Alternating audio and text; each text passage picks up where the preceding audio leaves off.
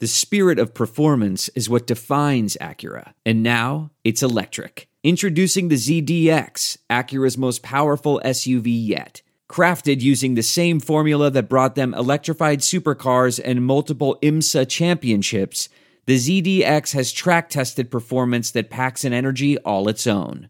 Unlock the energy and order yours at Acura.com. Hey, Pels fans, today's episode of The Bird Calls is brought to you by Sports Drink, your digital water cooler. Sports Drink is a newly created internet community that tries to find the intersection of sports and not sports. They're here to help us grow and to hate your favorite team. A rising tide lifts all boats, so go check them out online or on social. Go to sportsdrink.org or open Instagram and type in sports drink but without the vowels. That's S P R T S D R N K. All we ask is that you close the door behind you. We're trying not to let the funk out. You are listening to the Bird Calls on the Sports Drink Network. For more on your Pelicans, go to iTunes, search the Bird Calls, and subscribe today.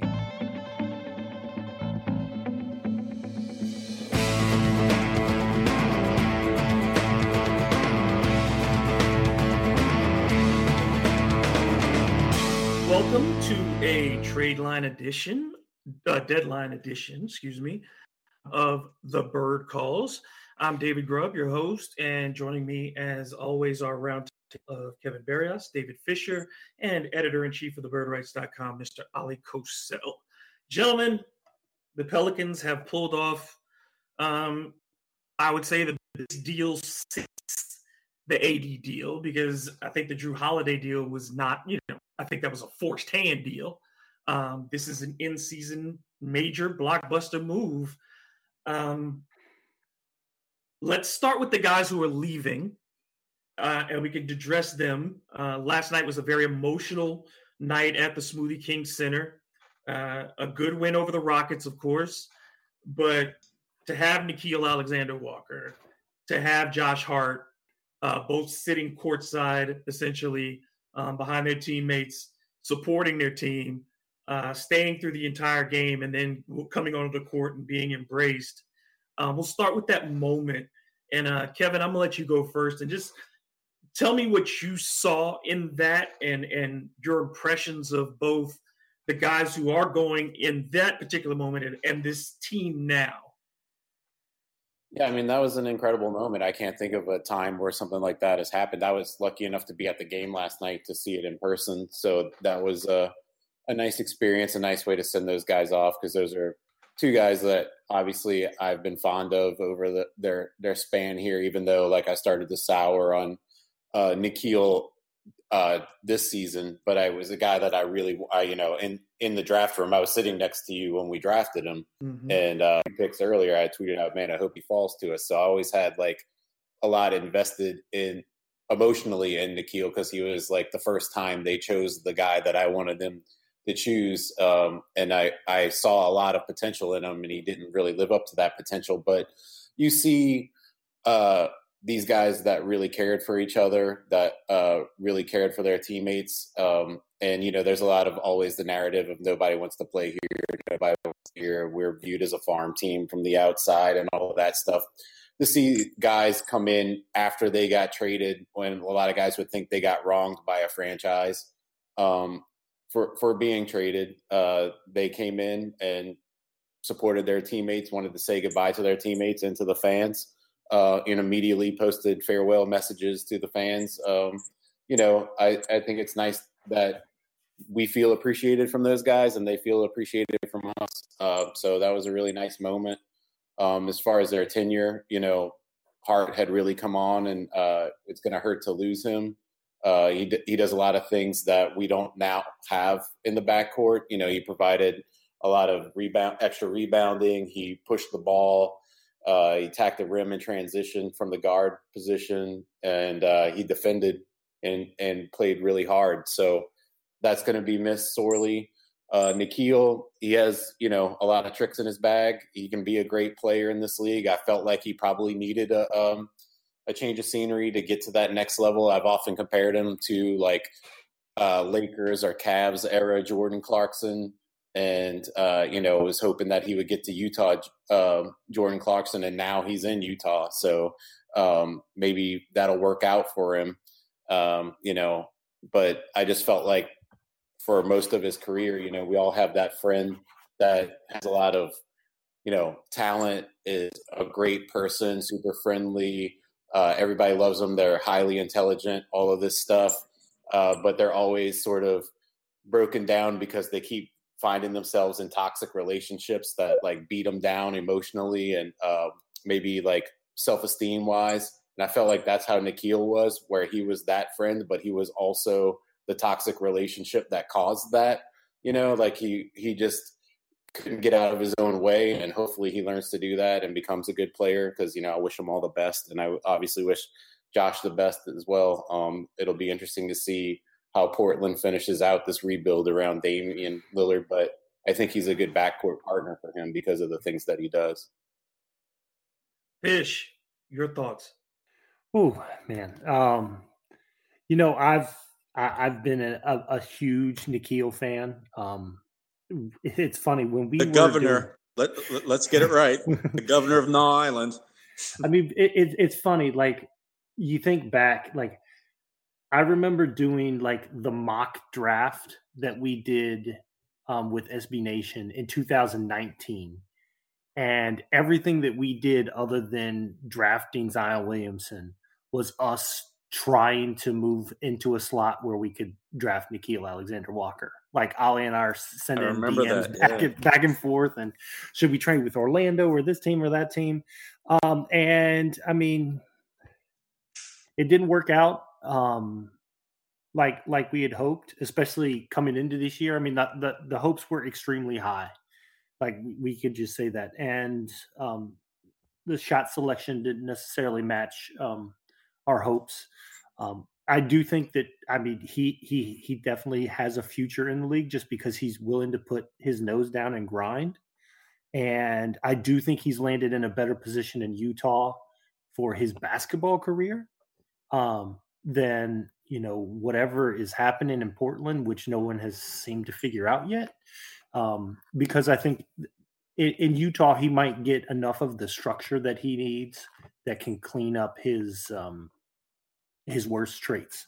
Um, and then Josh Hart. I mean, I've been a massive Josh Hart fan since he was coming into the league. Like I remember, uh, I I, I want to say he was picked thirtieth, and then mm-hmm. the Pelicans traded up to pick Frank Jackson 31st. Mm-hmm. That exactly. was that draft, right? Yep. Um, yeah. And the whole time that Josh Hart was falling, I remember saying, "Man, can the Pelicans trade up? Is he mm-hmm. going to fall into the second round?" I think I wrote a piece that said, "This is the guy the Pelicans should target in the second round." Like, you definitely did in a roundtable because that, that's when he first kind of got on my radar, and I paid attention to him, and I also was in on him after that. Yeah, and so I mean, I've been in on Hart, and he he delivered exactly what was expected the first two years, and then this this last season he he blossomed um, into a much a much more complete basketball player, um, and I really, really wish that the Pelicans could have found a way to keep him. Uh, I, I, don't know how else to say it. I think he he's um, Fish, his you're personality, not alone. his personality is going to be missed. Um, what he brings on the court, the toughness, the ruggedness, the the fact that he creates. I mean, he creates fast breaks single handedly, and the Pelicans don't aren't going to have that. You know, in the foreseeable future at this point. Um, and Josh Hart was doing that in easy and easy points for for this roster um, as it's as it was as it was constructed was were hard to come by, and he he found a way to do that and do that consistently. Um, and they just he's just a great dude. Like I, I don't know how how else to how to describe like I love Josh Hart, man. I'm going to root for Josh Hart in Portland if if Portland decides that this was all just a big cost cutting move and his contract's unguaranteed and they cut him this summer, I'm going to be like stomping and standing on the tables, give him the full MLE, find some way to like work some kind of sign and trade, something so that you can bring Josh Hart back.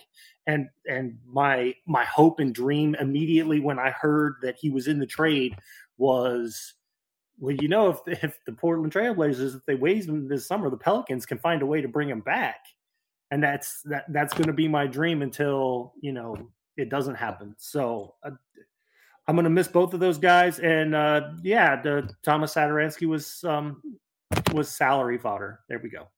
And Farewell. DD too. Uh, yeah, like it's hard. Look, we ain't got no memories of DD. We ain't got no memories of Thomas Satoransky other than bad ones. You know what I mean? So that's why we're not going to spend much time on them. But Ollie, I remember, you know, you and I were at the welcome press conference when the Lakers guys. Man, you read my mind. I was going to go here too. Nice. go ahead. And uh, the comment that stood out from that day was Josh Hart's comment relayed by David Griffin. That Josh said then, don't trade me. You know, don't move me on. I want to stay. I want to be here. He was the only one of the three of the up there who had made that clear at that point. And I think when they when they arrived, um, we all felt that Josh was the guy who had the, the highest floor. That you knew what you were going to get from Josh. It wasn't going to be great every night, but it, it wasn't. It was really going to be bad. And um, you know, uh, you looked at either Bi or Alonzo as being the guy who would become an All Star, and one of them would the other one become more of a supporting player. And Josh, we always thought would be a good sixth man, seventh man. And the first two years, that's what he was, like Fish said. And then this year, you know, and and we and I know I was leading the group of people who said that he was replaceable, that his value had peaked, and it was time to move on. And then this dude came back this year and he plays the best basketball of his life. He did the things that he was good at before, but did them better and more efficiently. He stopped taking the bad threes. He realized that wasn't his shot. He became better as a ball handler. You got fewer careless Josh Hart full speed turnovers. He would finish you know, he he would look to finish every time, and there wouldn't be those layups that rolled the rim that happened the, the two previous years. You go like, come on, there weren't there. You know, he wasn't perfect, but I think the season changed for me this year when Josh said he had enough. When he said it doesn't matter who's here, who's not here, we got to start winning some games. He said that changed it, that changed everything, man. He said it first. it wasn't Bi because that's what we were still saying. When's Bi going to show up? Show up. You know, this is during the one and twelve, and we're like, when is Bi going to really show up? Show up. Josh was the first one, and I think that changed everything, and that's what I'm going to remember about his tenure. Um, for Nickeil, you, you know, it's the same thing. Like, yeah, I, I'm with you guys. A talented player um, my connection before the draft that year was I interviewed Randolph Childress, who was an assistant coach at Wake Forest, and we talked extensively about all the guys from the ACC that that were targets um, for the Pelicans that year. And he just went on about Nickeil. He said, you know, he just was, went on about his offensive abilities and his willingness to work. I think we saw those things, but unfortunately, he couldn't put it together. And it feels like it was a combination of the role that he was asked to fill um, and just again his overall, I think, unwillingness or inability to kind of see the game slow down for him. It didn't slow down over the three, uh, two plus seasons that he was here. Um, but I think he will get better. Uh, but I see him ultimately, yeah, like a Jordan Clarkson type. Kevin and I, and yeah, I, I, think I put that in the like in the chat, and Kevin was like, he always thought of him as Jordan Clarkson, and I just really just of it today. So yeah, that's what I see for him going forward. And if he becomes a six man of the year, it's not a bad career. You know what I'm saying? He's got a good future. So um, more power to both those guys. They represented the team well. They represented the franchise well. Um, they represented the city well. Uh, and good luck to them. Ollie? Yeah, they're both examples of the culture to me that's growing here in New Orleans. Josh, you guys already touched on the major parts he's one of the biggest building blocks of what we saw transpire this year, where this team could have really gone off a cliff with that start. And you're right. I'm glad you brought that up. He, he not only once, but I want to say like on three different occasions, showed the extreme frustration post game. Um, I won't forget the time when he talked to, particularly about the youth. Right, people were trying to mm-hmm. talk about you know fresh faces coming together along with guys growing up. And he, he basically cut off whoever asked that question says, I don't care about the youth, right? And he says, bottom line, we've got to be better. We've got to start not only executing, but paying attention to detail. And that's always going to stick out in my mind. Um, and everything that he did on the court showed that he just wanted to win. I don't think enough credit's given to players that play as hard as Josh. That when there's a loose ball, put money on Josh getting it, right? Making a mm-hmm. play, doing something, and playing to the top of his ability. I mean, there's so few players that you can say confidently that are better than Josh in that category. And so, yeah, he's going to be extremely missed for a team that is trying to establish a culture. Because I mean, to me, he's like he could have been this this franchise's Udonis Haslem in a sense, right? He's the guy that's going to be would have been there from the start. He had a big say in in building that locker room to what it hopefully becomes, kind of like Miami's did. And he's just a guy that you know you can count on every single day, right? But unfortunately, they moved on from him, and um, yeah, for the longest, I think I wasn't alone, but I didn't even want to trade him, even if it meant you were getting C.J. McCollum back or De'Aaron Fox. But man, after watching the Pelicans, they couldn't make a three point shot for all of January, and then this month as well. You just knew that they needed to find a lead guard because that combined with Devonte Graham, just you know, disappointing a little bit more than you thought possible. They just had to make the move. But yeah, Josh, I'm with you, Fish. I'm gonna watch this guy as many times as I can. I don't care what uniform he's wearing and I'm gonna be rooting for him like a motherfucker. I love this guy. Always gonna love him. But mm-hmm. as for Nickeil, I am not gonna go into too much more. You guys have pretty much said it. I'm gonna be rooting for him though. And the reason I said at the start that both of them represent the culture, well, Nickeil didn't enjoy anywhere near the success of Josh, especially this season. But you, you know what? He was always there, one of the guys doing what was asked of him, which was putting in 100,000% uh, effort and doing his best, right? Trying to listen to what the coach said. I mean, who will forget the time he uh, said in post game, like in my head, I said, "Don't shoot the heat check. Don't shoot the heat check." Mm-hmm. So it's mm-hmm. like he's been told and coached up really well and knows what his role should be and how he should be viewing decisions and you know making those, executing them. But he never could get over that hump. But like I said, he poured his heart and soul into uh, wanting to contribute to winning as well. So I, I, I just loved seeing last night. I don't think anybody expected it, guys. We we had heard rumors. Really never seen that. Really never. I, no, but what I'm saying is that I had heard rumors before pregame. We were told I was sitting with Andrew and a couple guys that hey, Josh and Nickeil, they're going to come in the game. They wanted to come to the game, but they're expecting him to, and no nobody believed that, but they were. They showed up, man. So yeah, it was just, a special. You night. never see that. Like I don't think I don't think anybody is like overstating the fact. I cannot think of the last time any player was traded in season. Never. he wasn't already in the building in uniform when like he finds out about right. it. That he decides that I'm gonna come show up to the arena, even though I'm not on this team anymore. And I'm gonna yeah, sit and I'm gonna watch this. It's not like they were told an hour before game time. They were told in that morning shoot around, right? That they yeah, were traded. Like, like they showed up later that night. I mean, they knew and like hours prior. He shows up in a BI jersey. Yes. Like that is like it's not that they just showed up. They made sure that they went out being like representing and being like, yo, this is this is I'm I'm a pelican. Nobody's done that. No. Nope. Who's who's even shed kind of a tear getting traded from this team? I can't remember anybody. No. Because most people left on bad terms.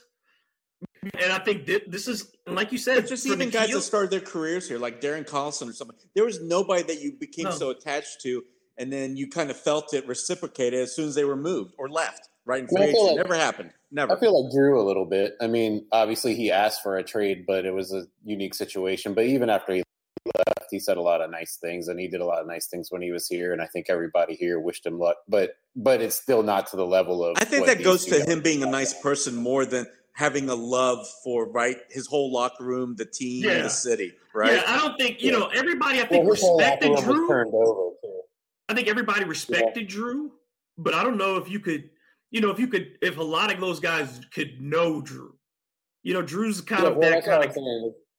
His whole locker room was turned over on him, so like he yeah. all new players in there, but so it is different. But I, I mean, I just feel like of all the all the guys that we've traded out of here, he's the only guy that seemed like he still had an affinity for the city. You know what I mean? In the people. Yeah, he and his family, I've heard, love this city for sure. Yeah. Yeah. Well, every time I've talked to Chris Paul, he goes on and on about how much he loves New Orleans.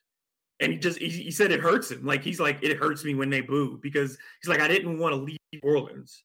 I wanted to leave the situation. He wanted to leave the organization. Like, let's Yeah. be clear. Yes. he It wanted a to leave the organization. situation. and that, that's the thing that I mean we cannot minimize here is the fact that what Josh Hart and Nickeil like they did not like the fact that they were not leaving this organization and that Mhm. speaks and even David Griffin to to his great credit um during the second quarter on his media availability he reiterated numerous times that the the success of the culture and everything that's been built is because of Willie. Because you because Willie Green has made it happen. Um, Griff had Griff had like the vision of what it's supposed to be, but until he lucked into getting the right coach Yeah, he fell because he got turned down. Yeah. because, got, because he got turned down by other guys that he wanted ahead of Willie, and then Willie ends up being the perfect match. Um, but to to to Griff's great credit, because I know we always try to say how he tries to take credit for everything, and he he always tries to shift blame for other stuff. To his great credit, he made a point numerous times during the broadcast to mention the fact that this the culture is is the product of Willie. And when you get get an organization where guys want to be here and they want to stay here, it's because of the coaching staff and and that stuff. It's not the sales staff, it's not the GM, it's not the vice president of basketball operations. It's the coach and it's the coaching staff. And that is Willie Green. Funnily enough, today, like I saw, uh, I had a Facebook memory that was that was me celebrating the fact that they had finally benched Marco Belinelli for Willie Green to start the game. so, like, well, I don't even call him Belinelli. I always called him Olive Garden because he's Italian and terrible. But I will never uh, forget that, Kevin. Yeah. like, Ever since uh, you wrote that, I think in an article first. yeah. So that was that was a nice little memory for me today. All right, so let's switch gears talk about. We were supposed to spend is- like five minutes on those guys. We spent like 20. Well, I mean, hey, I think it was. A, No, no, that's it's going to my point that yeah, that those guys meant a lot, man. We're gonna miss them.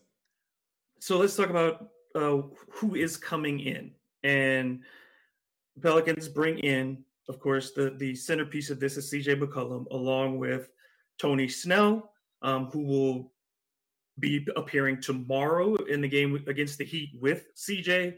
Um, and then, of course, uh, Larry Nance Jr., who was about to go undergo knee surgery and will be out for roughly four to six weeks, depending on how he heals. Um, Fish, I'll let you go first on this uh, because part of this is bigger than it, there's, you know, the Nance part is is part that that was really impressive for us. But I think complete deal for Griff. It feels like we we asked him to hit a single. It's I, it's nothing's a home run. You don't know for sure, but right now this is at least a solid double. Absolutely. Um, just on a value perspective, because what he's, I mean, what he's managed to do in terms of the assets going out, it's pretty much just Hart and Nickeil. And then he found a way to chop a first round pick into three different pieces and trade two of those pieces to other people and Mhm. keep all of the lottery balls. Um, so and the the the pick protection details actually came out earlier this morning. We'll go into Um, that after we talk about the players first. Yeah. But let's think. But- yeah, Yeah, so and then Thomas Satoransky's, you know, expiring contract. Um, all of that salary going out is just to match fish, CJ. fish. We're talking about the player impact. We're not doing the contracts yet. Remember, we're going Oh, to do the contracts. I'm sorry, I'm jumping ahead of myself. Yeah, So- jumping ahead. Oh, so um, so we got. Let's start from bottom. Um, so Larry Nance, he had some knee issues. Um, apparently, he was just rehabbing, and they were expecting him to be back, and he was getting reevaluated over and over again. And then the Pelicans have their physical with him, and now he's having surgery on Friday. Um, so I was telling the guys, it's it's like that um, that cartoon from Goofy, like you living like this, where uh, um, where he's you know trying to play off this bad knee, and Aaron Nelson takes a look at it, or you know their doctors, et cetera, and say, "Hey, man, you just need to clean up. Let's let's let's stop with all this. Clean up your knee. He's going to be out four to six weeks, so it sounds like it's a relatively minor surgery. One of those weeks is the All Star week, so that that kind of works out a little bit in the Pelicans' favor. Um, Larry Nance, I think he is going to be a fantastic fit. Um, for the roster as it's constructed now, he can be the big man that plays alongside um, Jaxson Hayes, and he's going to he's not going to be as offensively efficient and gifted as say um, Willy Hernangomez has been when he comes off the bench, but he is going to be a like 500% increase in terms of quality of defense I think that you can slot him, you can call Jaxson Hayes the five and you can call him the four, and that'll probably be the roles that they play on offense. But on defense, um, Larry Nance is going to be able to defend the five. I know he's only listed six foot seven. People think that's too too short. He's got a seven foot one plus wingspan. He actually measured at six foot nine in the combine, but something with the new measuring and everything, and now suddenly they're listing him at six foot seven. I I have no idea. The man hasn't shrunk two inches yet. Um, but he's he's going to be a, a, great rotation piece. He's on a very unique contract in that it decreases next year. Um, usually, guys get raises. His actually decreases over year over year.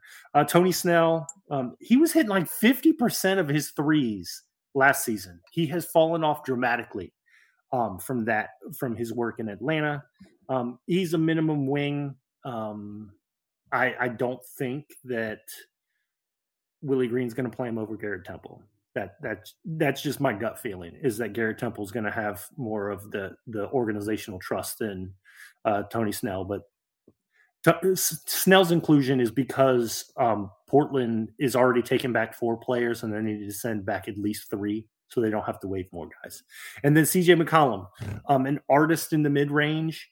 The Pelicans and one of the things that if if you weren't in the arena and so you got to listen to David Griffin during the second quarter, he repeatedly mentioned the stretch where um, Damian Lillard was has been out, and CJ McCollum essentially was playing point guard, um, and that he has excelled in that role. I think the Pelicans are trading CJ McCollum with the idea that he's going to be their point guard. But if you think about how the Pelicans run their offense, they don't have like a you are the point guard. You always bring it up. They have they'll have any of four guys bring the ball up and initiate the offense, dependent.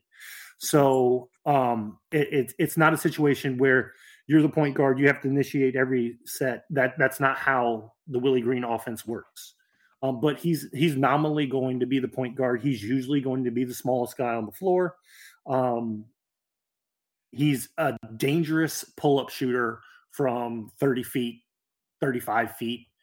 Um, that's that's going to create problems for teams because they're not going to be able to play the same kind of pick and roll coverages that they've been playing, and that's going to create mismatches for Jonas Valanciunas. Um, he's going to be able to pull up in the mid range. Um, you're you can't play the aggressive drop coverage that most teams have been playing. Um, like on Devonte Graham, with the expectation that he's either unwilling or unable to pull up, hit floaters. You're going to see a lot more of that in New Orleans. Um, he he doesn't come with necessarily the best um, defensive reputation. I think a lot of that has to do with the organization he's been in, the fact that he's always been in a tiny backcourt and he's never had a big a big guy beside him in the backcourt. And so you have, you know, point guard is the most difficult position in the league. And you have him and Damian Lillard, neither of which have much, you know, defensive reputation up top. And one of them has to guard the guy on the other team.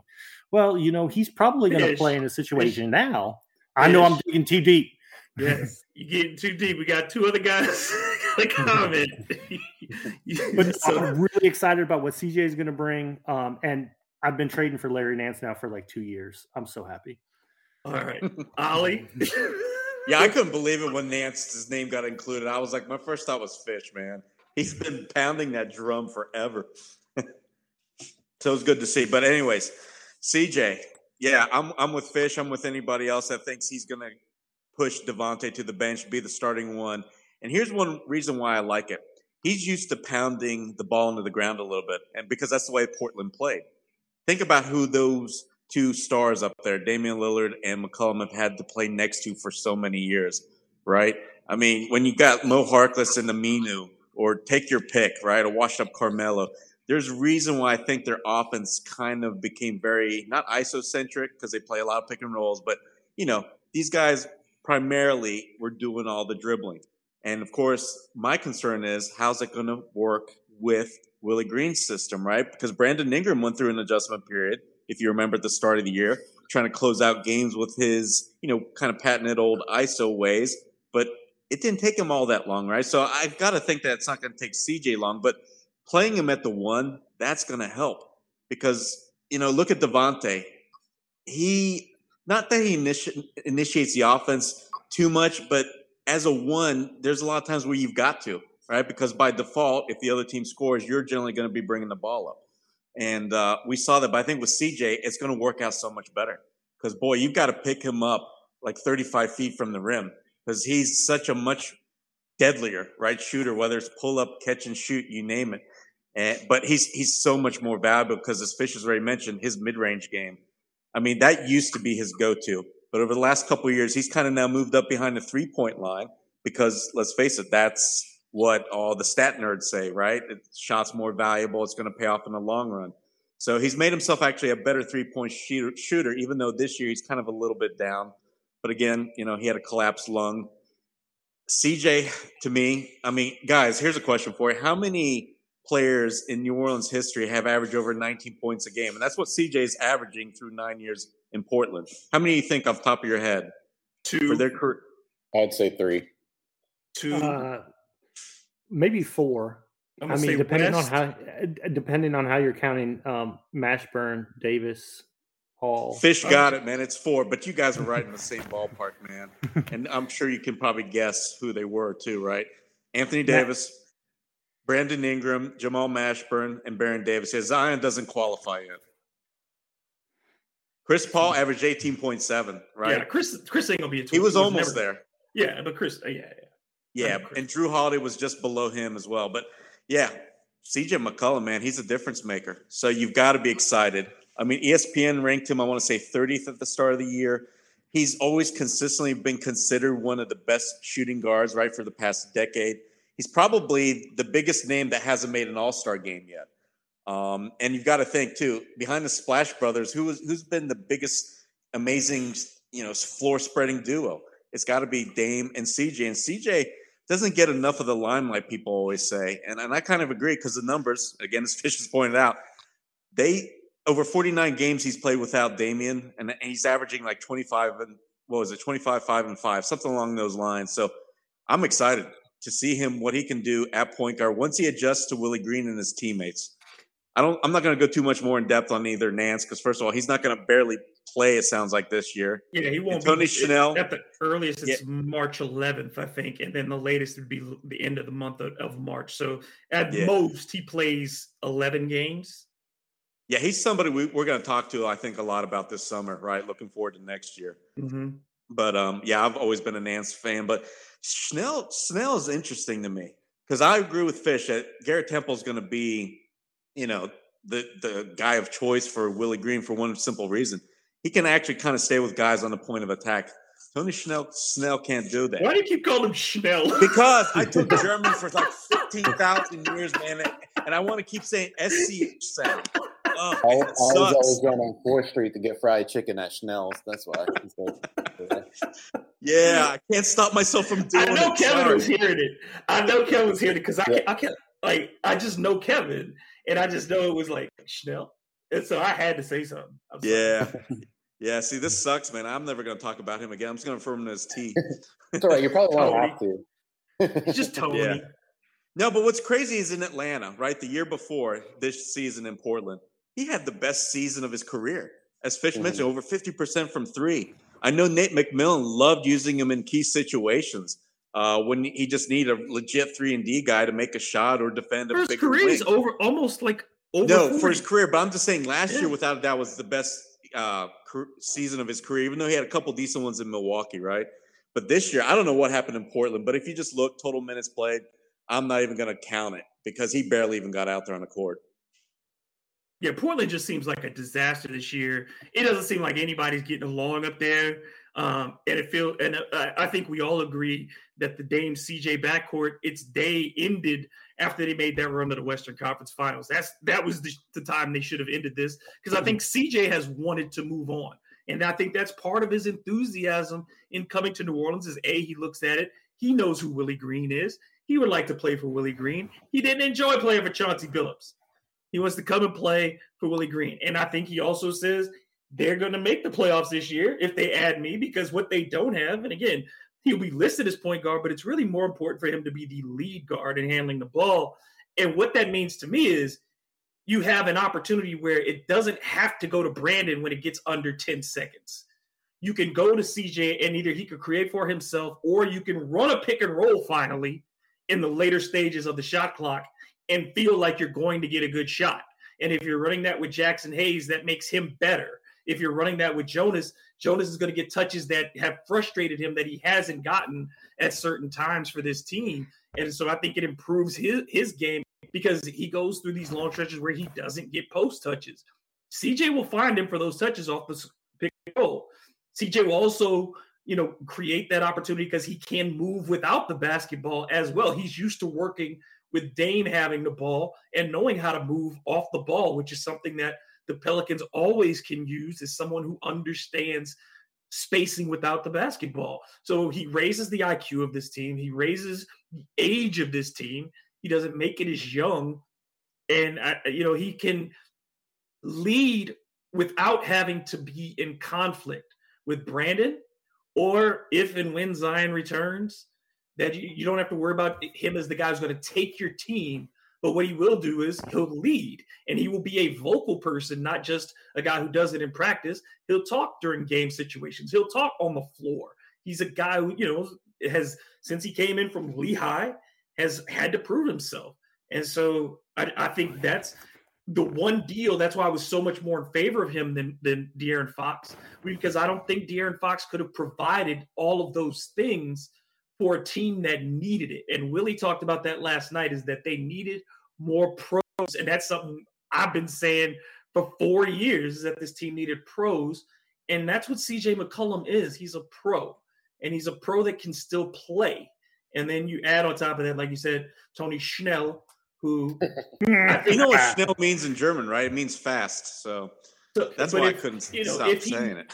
if if if even if the minutes Common go word. to Garrett early, I think he's a guy who can find his way. If he has nights where he goes out, he gets some open shots and he knocks them down. And it's always good to have a six seven guy who can defend two positions. I think you know, so it, it doesn't hurt to add more length to this team. So um, you know, I don't think there's a bad part of this deal for the Pelicans. Um, and I think if at least we know that two of those guys can be contributors and CJ raises the floor of the team and what you lost from Josh, I think it, you cannot replicate what the intangibles, but you have an opportunity for other guys to step in and take those statistical pieces. But nobody in that backcourt, the worst backcourt in the NBA, was going to get right and give you what CJ McCollum gives you. Kevin? Yeah, I mean, I agree. I think uh, all along for for the last probably 10 podcasts we've done, if you asked us what this team needed, it was a, a guard upgrade and a guy who could play the four and the 5 mm-hmm. And at the heart of this deal, that's what they got. Now, unfortunately, Nance is going to miss some time, but what he provides is very important. And then, you know, I, I think we all were disappointed that Josh went out. We were probably hoping that it would be Devonte if we had to choose between one of the two because we already talked about Josh. But what, one of the things you worry about when you bring a guy in, um, and it's one of the worries I had with Fox is will he buy into you know you had these guys that that you could build around that were totally bought into Willie Green and what was happening here, and Josh Hart was obviously a huge part of that. And with him gone, if you bring in another guy that maybe isn't that way, becomes a problem. But with CJ, I mean, he's just like a great dude. I mean, if you listen to his podcast, you hear anybody talk about him. Uh, I think he's the kind of guy that's going to provide the same kind of things that Josh Hart provided, not in, not in the style of play, but in the um, you know in the mental stuff and in the heart stuff. Uh, so I think that that's great. You know, it's sad to lose Josh. It would be great to have them both, but um, CJ is a guy that brings a lot of that stuff too. And then, like you said, you know, the idea of, of uh, Willie Green's offense is to not that you don't necessarily need a pure point guard and you have a bunch of guys that move the ball around and initiate the offense. Um, and you know, nobody really wants to see this team play in isolation, but we all know that especially in the playoffs, if the Pelicans were to get into that um, into the playoffs, that there's going to be times where you need isolation buckets, and now you have two guys, Ingram and CJ. You know, you can add Zion in there if you want to talk about him, but i am going to wait to talk about him as part of this team till he's actually introduced uh, in the starting lineup. Uh, that that they can go out there and not have to make a pass or not rely on a pass to get you a bucket in a in a situation where you need a bucket. So that's very important. Um, he can score from all three levels. Uh, I think you know you, guys covered it pretty well. We all thought we needed more professionalism uh, in the locker room. We got rid of some youth, and we brought in uh, some vets and Nance and CJ and and Snell as well. Um, and I think they're all three guys that can play. Two that I think can play really well, and one that can play a nice little role for you here and there. Um, so that's great. I think once Nance is back, um, you know, even if Zion's not here, or even if he's here, and you, and you have Nance and uh, Jaxson playing together, you know, Jaxson can still play the four defensively, and Nance play the five defensively, uh, because you know Nance can guard a pick and roll, um, and he can do the things that Jaxson is inefficient at as a defender as a big man defender, and then Jaxson can play that sort of free safety floater, uh, shot blocker, tipping balls in the in the passing lanes, using his length that way. Um, that sort of like cheat good defense um, thing that that would that can really be useful for this team when you have a guy that can def- that can defend the bucket like uh, Nance can do for you. So um, that's exciting. Um, and I've been a big fan of his for a while as well. I think we all have agreed and all have probably written at least one trade piece where he was a target. Um, so yeah, it's a great day. I mean, you you filled the two major things that you needed to fill. You get a guy that I've always really liked and in CJ McCollum. So I, you know, I've always had a strong affinity for that Portland team. Um, I I felt like you know that was what I thought the Pelican, what I wanted the Pelicans to be. You know, like a small market team that was just in the conversation every year. They were in the playoffs every year, and when years broke right, they made some noise. You know, they. I mean, think about this too. Think about that game, game seven CJ had against Denver uh, that year. They went Ooh. to the Western Conference Finals. You know, that was an incredible performance in a huge situation. It's one of the best game seven performances, mm-hmm. probably uh, from a shooting guard that we've seen in a very long time. So you add you're adding a guy that has that ability and that ability to do that in a major situation. Um, so I think you raised your floor, but you also raised your ceiling, um, especially if Zion is a part of this team going forward. Um, you know, because he creates that gravity, um, and now you have uh, multiple guys that can create that gravity and make things easier for Zion, and Zion can make things easier for them. And it's just, uh,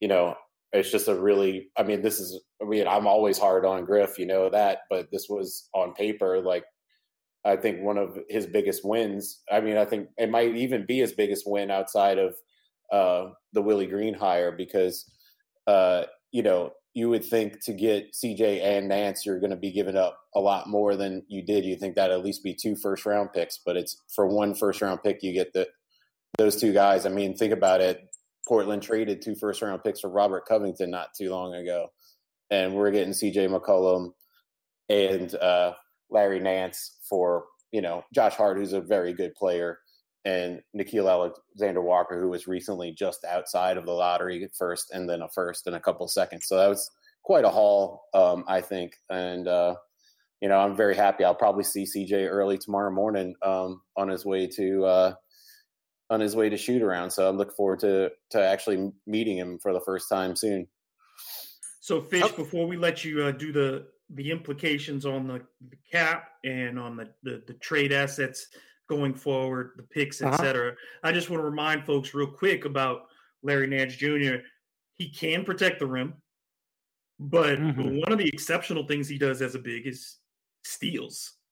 Yes. Like he, he is a fantastic. He has fantastic hands, and he Mhm. is a very competent corner three point shooter. He is not a great three point shooter overall, but from the corner, he's about a thirty five percent three point shooter. So I think that you know those pieces as well. When people have talked about, well, you need another big who can shoot the you know space. He's he can he can do that. He can create plays in transition for you. He can handle the ball in the open court. So if he's healthy, he is a multi-dimensional player and not just a defender. And I don't want people to think of that as him just being a guy who can defend. Yes, he's absolutely a defender. But if you look at the, his ratings on both offense and defense for his career, he elevates your offense as well. His offensive Mhm. numbers with Cleveland when he was at the beginning of that season last year were phenomenal. Phenomenal. He's a good passer. He like he he he, he he's an extremely high basketball IQ guy, just in a general sense. And a But good but he can rebound per pass. minute guy.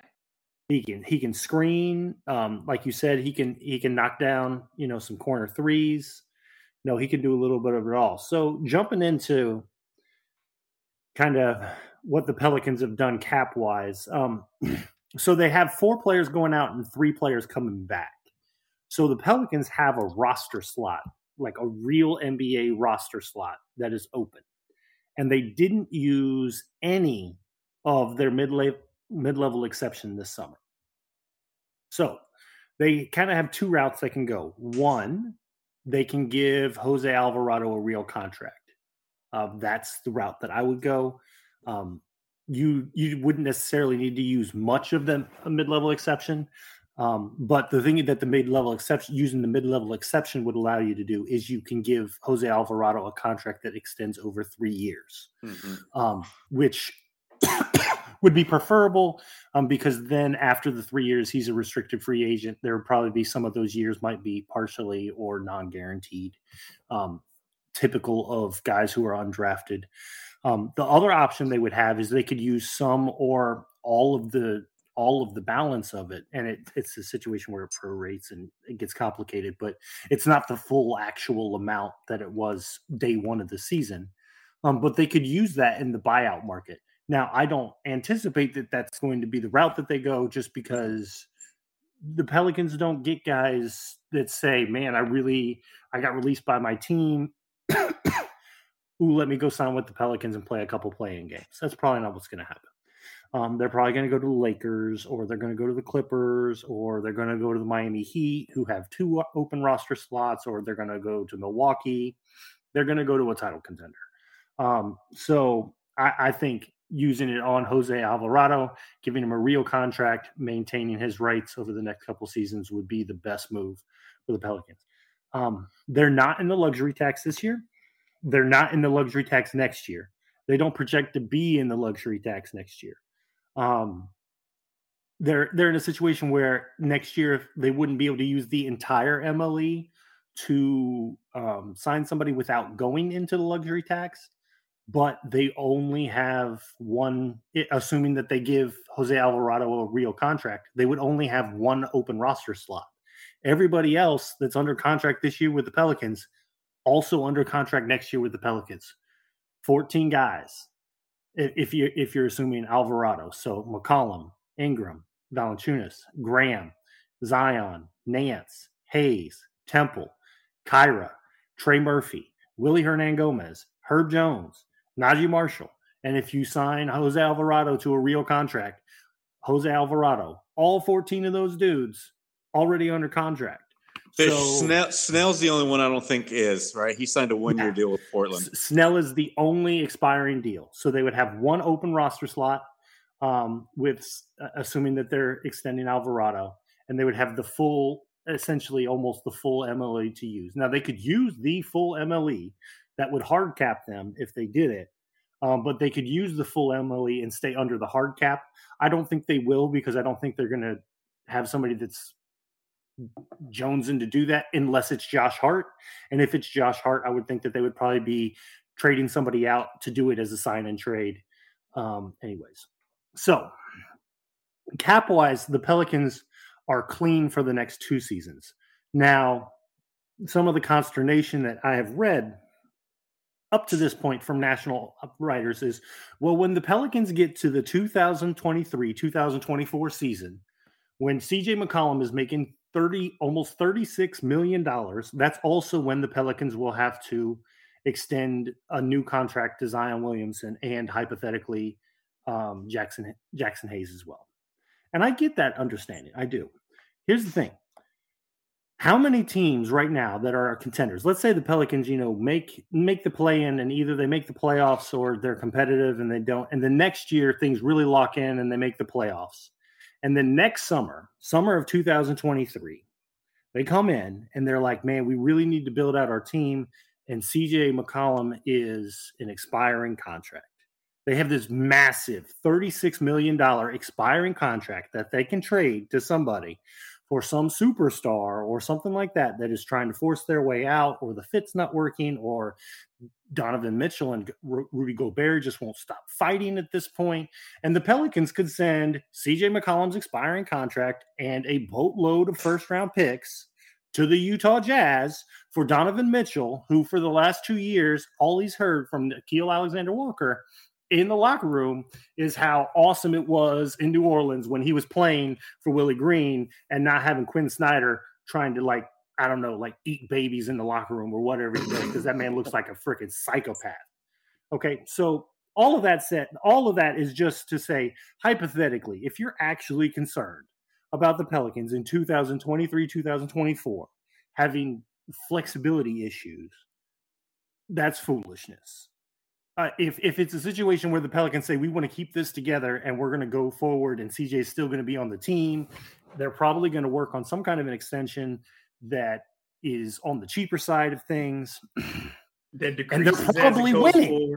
Yeah, and they're probably winning. Like if, if it's a situation where they're thinking about, man, we might have to dip into the luxury tax a little bit because we want to keep all this together, then things are already going well.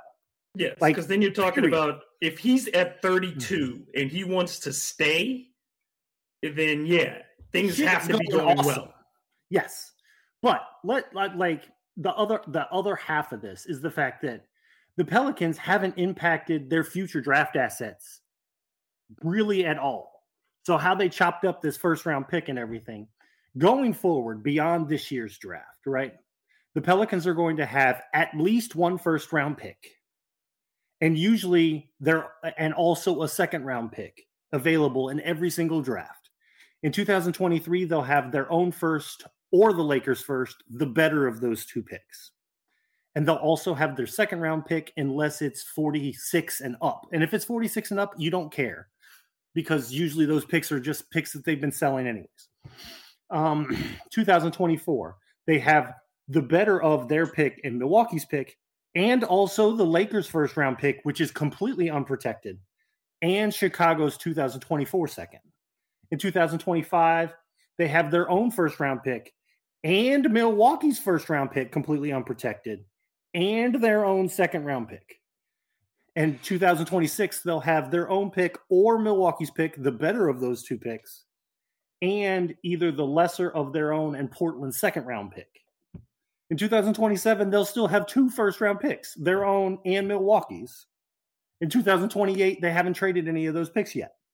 So you look forward, and like a lot of these, the the marquee franchises, I'll say, are in a situation right now at the trade deadline where they're looking around and they're like, we can literally, we cannot physically trade a pick because we are already impacted all the way out. And you look at what the Pelicans have coming in in terms of draft draft assets and how many guys they already have on on the books and under contract. If anything, the Pelicans will have to make trades that send out either players or picks because they're not going to have enough roster spots to take all the players that they could pick. And they're going to be in a situation where ideally outside of this year, every year they can be like, let's add another let's add another first round pick and hopefully that guy can develop and he can be a rotation player. And if he doesn't you know what? You're just going to take another swing. You're just going to take another swing with the axe the next year until you get one. And if you're a team where things are going well and CJ McCollum wants to be here beyond his age 32 season, and oh my gosh, Gayle Benson is paying the luxury tax, and all of that situation that you know some national media member says that I should be concerned that Gayle, ben- Gayle Benson, who is a billionaire, might have to pay a little bit more for her shiny new toy because it's doing well. I'm sorry, I'm not I'm not worried about that. Please, Gayle, keep on spending the money because the team is good. That, speaking of that, let me just ask: Do you guys even think like, I mean, if the team is like at that situation, do you think like the luxury tax is even like a question that she even asks? I mean, she's paying. If the team is good, she will pay. That's what I'm saying. If they're in a legit position to win, like if like they're still eight, no. I don't know. But if I, mean, I just feel like if, if they're hosting in the first round, she's paying. Because I mean, the thing is, like that we talk, the, like to go off on a little ch- tangent on like the Saints, and they talk Don't about how Lewis. No, I'm not going to go too far. Stay no, I'm not going to go far. Area code. All right. All right. So the Saints essentially make a mockery of the NFL salary cap because they keep on restructuring deals and moving money around. And the NFL salary cap, honestly, to me, is much more complicated than the NBA cap because I haven't studied as much. But from what I understand, you know what Gayle's doing? She's telling people, I will write bigger checks right now. They're turning money that's way out into the future into signing bonuses right now that they can spread out, you know, to fake years or whatever. And you know what Gayle Benson says every single time? I'll write the check. Let's be good. And so she does that with the Saints, and the Pelicans are essentially her baby. And if the Pelicans are in a situation where they need to pay the luxury tax, I think they will. I don't think that they have paid the luxury tax yet because it's not necessary. And the people who have been running the team have been saying if shit actually works out and all this goes right, we don't want to start the clock for the tax and the repeater okay. tax right, anytime earlier. We got it. Okay. All right. You, we're gonna, so yeah. we're gonna get you eventually. We're gonna get you to do this in two sentences rather than six. We're gonna get you to that point. We love you. I'm verbose, man. This is what I do. I love you. but I ain't heard Ali talking like 20 minutes. Just needs to talk like a southern lawyer when he's when he's talking. That's what I want. I feel I feel bad for the people who are li- listening to us at like 1.7 speed. i am sure I sound crazy. um, we have a couple of questions and we'll answer these because uh, we got these and, and, we asked folks to submit questions. So I'm gonna go through these really quick. I'm present them to one person. You answer it, and then I'll give one to the next person. So I'm gonna start with because, like I said, I heard his voice in a long time. It's him. Um, Ollie, this one, this one comes from Joey Paggart, and his thing is CJ, Bi, Herb, uh, JV. Uh, which player Jax or Graham fills as the fifth starter, and which would be the best for the team as the sixth man? Well, with Jaxson Hayes' emergence uh, a week and a half ago, it's undoubtedly should be him. You're going to need a little bit more defense. You don't want to be playing two smaller guards. That combination really doesn't work in the NBA anymore. Just look at Portland. Look how much they really would always try and stack the deck with defenders around Damon CJ, and they could never figure that puzzle out. So I don't want to see the Pelicans do the same thing. Willie's usually good with rotations, figuring it out. And like I said, Jaxson's kind of really just presented the case because at the four, he's a much different but a much more effective player. And having that length, because let's face it, Herb can't guard everybody now. People want to talk about how great Herb has been, and he has, right? Don't want to take anything away, but he had a partner out there in crime in slowing down really good players out there, and that was Josh Hart you can't replace or tell CJ McCollum or Devonte Graham to take whatever man that would have been Hart's in the past. So, yeah, it, it, that's an easy one. Hayes for sure. I would be shocked if it would be Devonte Graham. Kevin, uh, this one is from Crescent City Connection, and his is uh, he's worried about the defense. Do you think that Bi um, will take the challenge to elevate himself defensively uh, now that Josh is gone? I think so. I mean, I feel like he has already this season. I mean, I think you see a different Bi out there on the defensive end. So I think he wants to win. He's sort of carrying this as his team, um, and I I think he's probably sad that Josh is gone, but sort of rejuvenated at the sense that you're bringing in this near all star level player um, to make things easier offensively, um, which the offense has really been the struggle this year, uh, which is a weird thing for us to say, obviously. But um, yeah, I mean, I feel like he's shown already that he's been growing and been co- way more committed on that end. And I think, you know, with the way things are right now with Jaxson's emergence, it'll probably shift BI more into playing against smaller guys, uh, and he'll be able to use his length more um, as a defender. Um, he just has to, you know, work on his footwork and and trying to be able to stay in front of faster guys. But um, I think his size will definitely give him an advantage in a lot of his matchups. Uh, Fish, you get this one. Um, do you think the Pelicans either trade or sign uh, for another big since Nance will miss uh, so much time after surgery? Um, no, I don't think that that's going to happen um, because I, we, I, think we've forgotten a little bit. Hernangomez isn't injured. Um, he just tested positive for COVID. Um, I, I, think he's going to be back very soon. And then you still have uh, Jaxson Hayes. You still have Jonas Valanciunas. And then um, Herb can give you spot minutes at the four. Bi can give you her- spot minutes at the four. And one of the things, Gabriel, there's Trey. Um, and then and then the other exactly the the other big thing I think is um, coming off the bench, especially if you're in a situation um, that Jaxson Hayes is continuing to start at the power forward. I think the Pelicans are starting to find something in terms of how Trey Murphy can be used, essentially as kind of the old school um, stretch four um, because he has a lot of length. Um, he's pretty switchable.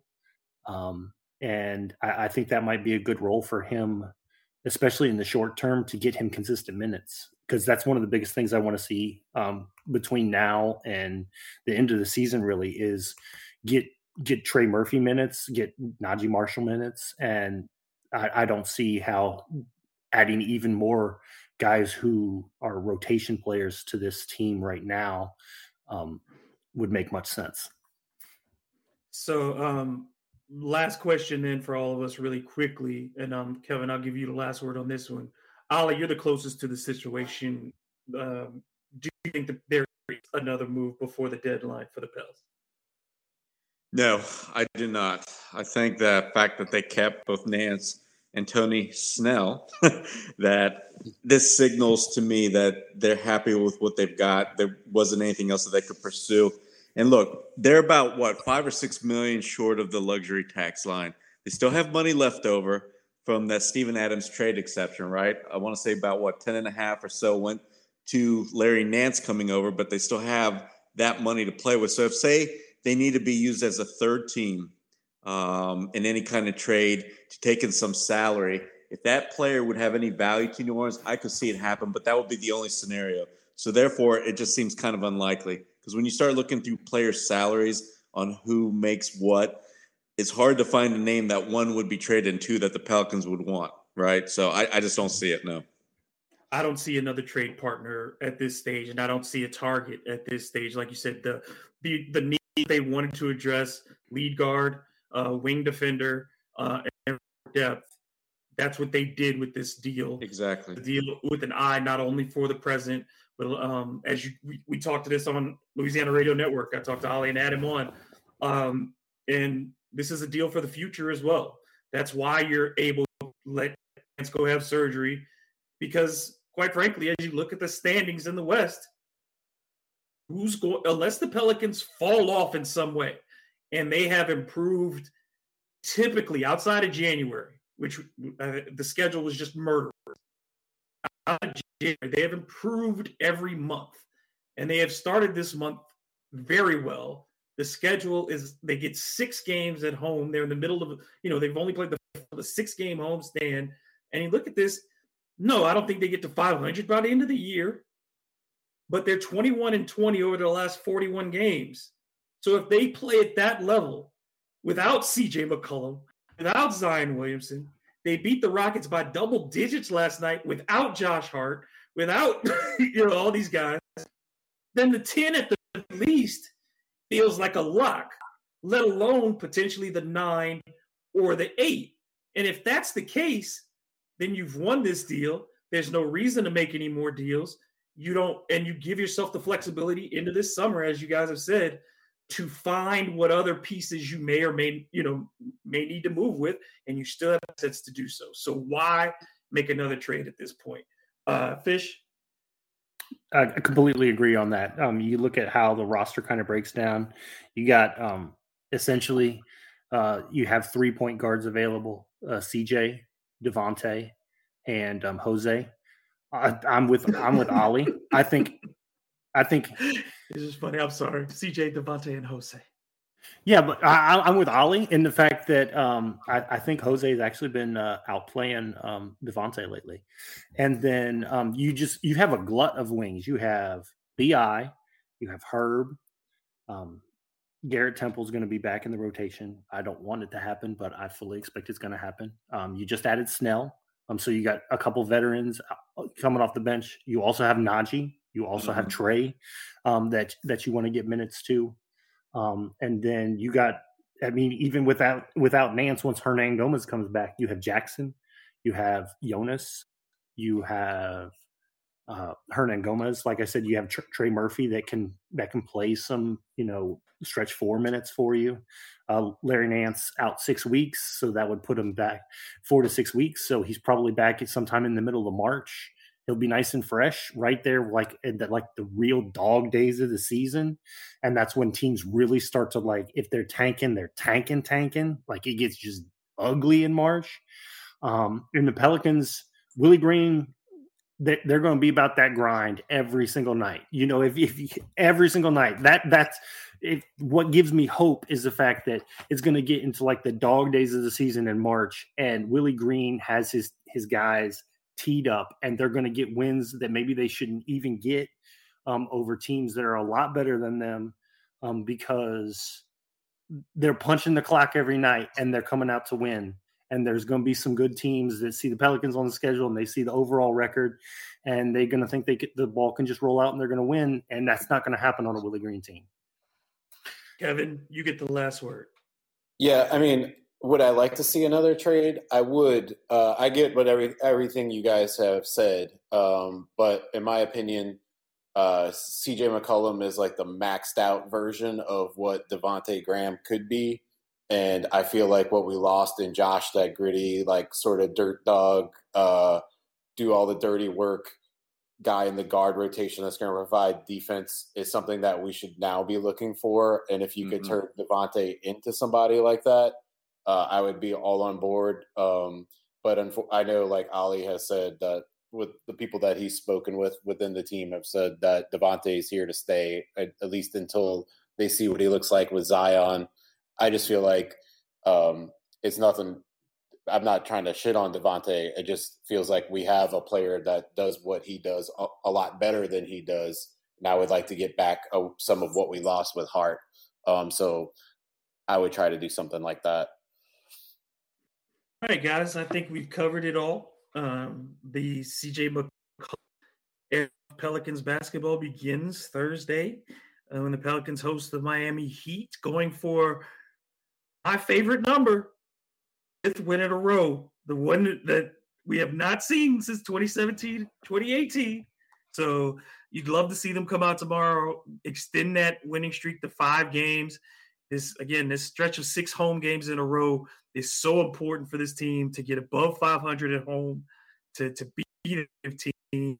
Um, so we hope. I imagine it's going to be nuts at the Smoothie King Center tomorrow. Ali, you will be there uh, to to embrace it all. Kevin, you're going to be at the game as well?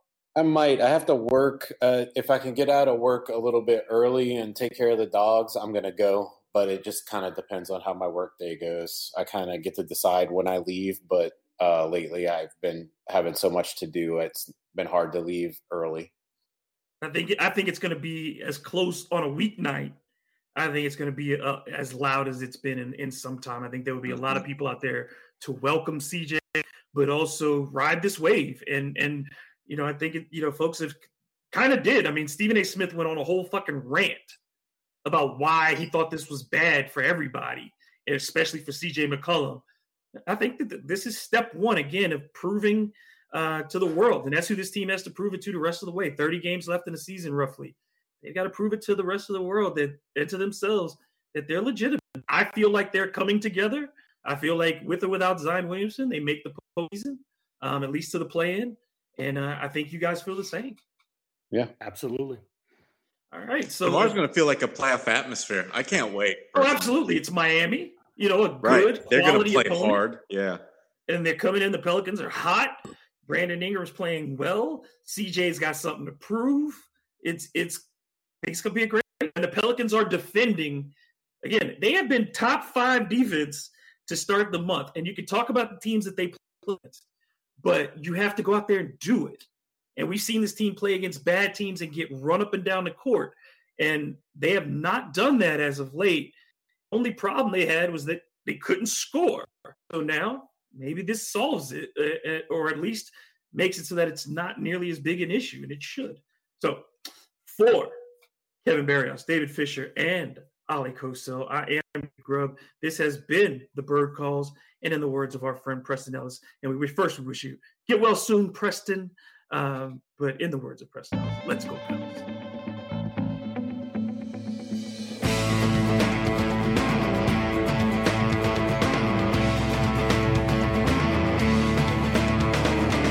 Thank you for listening to the Bird Calls on the Armchair All American Network. If you like what you're hearing, please take a moment to rate us on iTunes, retweet, share with your friends, and most importantly, subscribe today.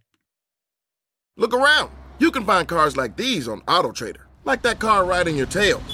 Or if you're tailgating right now, all those cars doubling as kitchens and living rooms are on AutoTrader too. Are you working out and listening to this ad at the same time?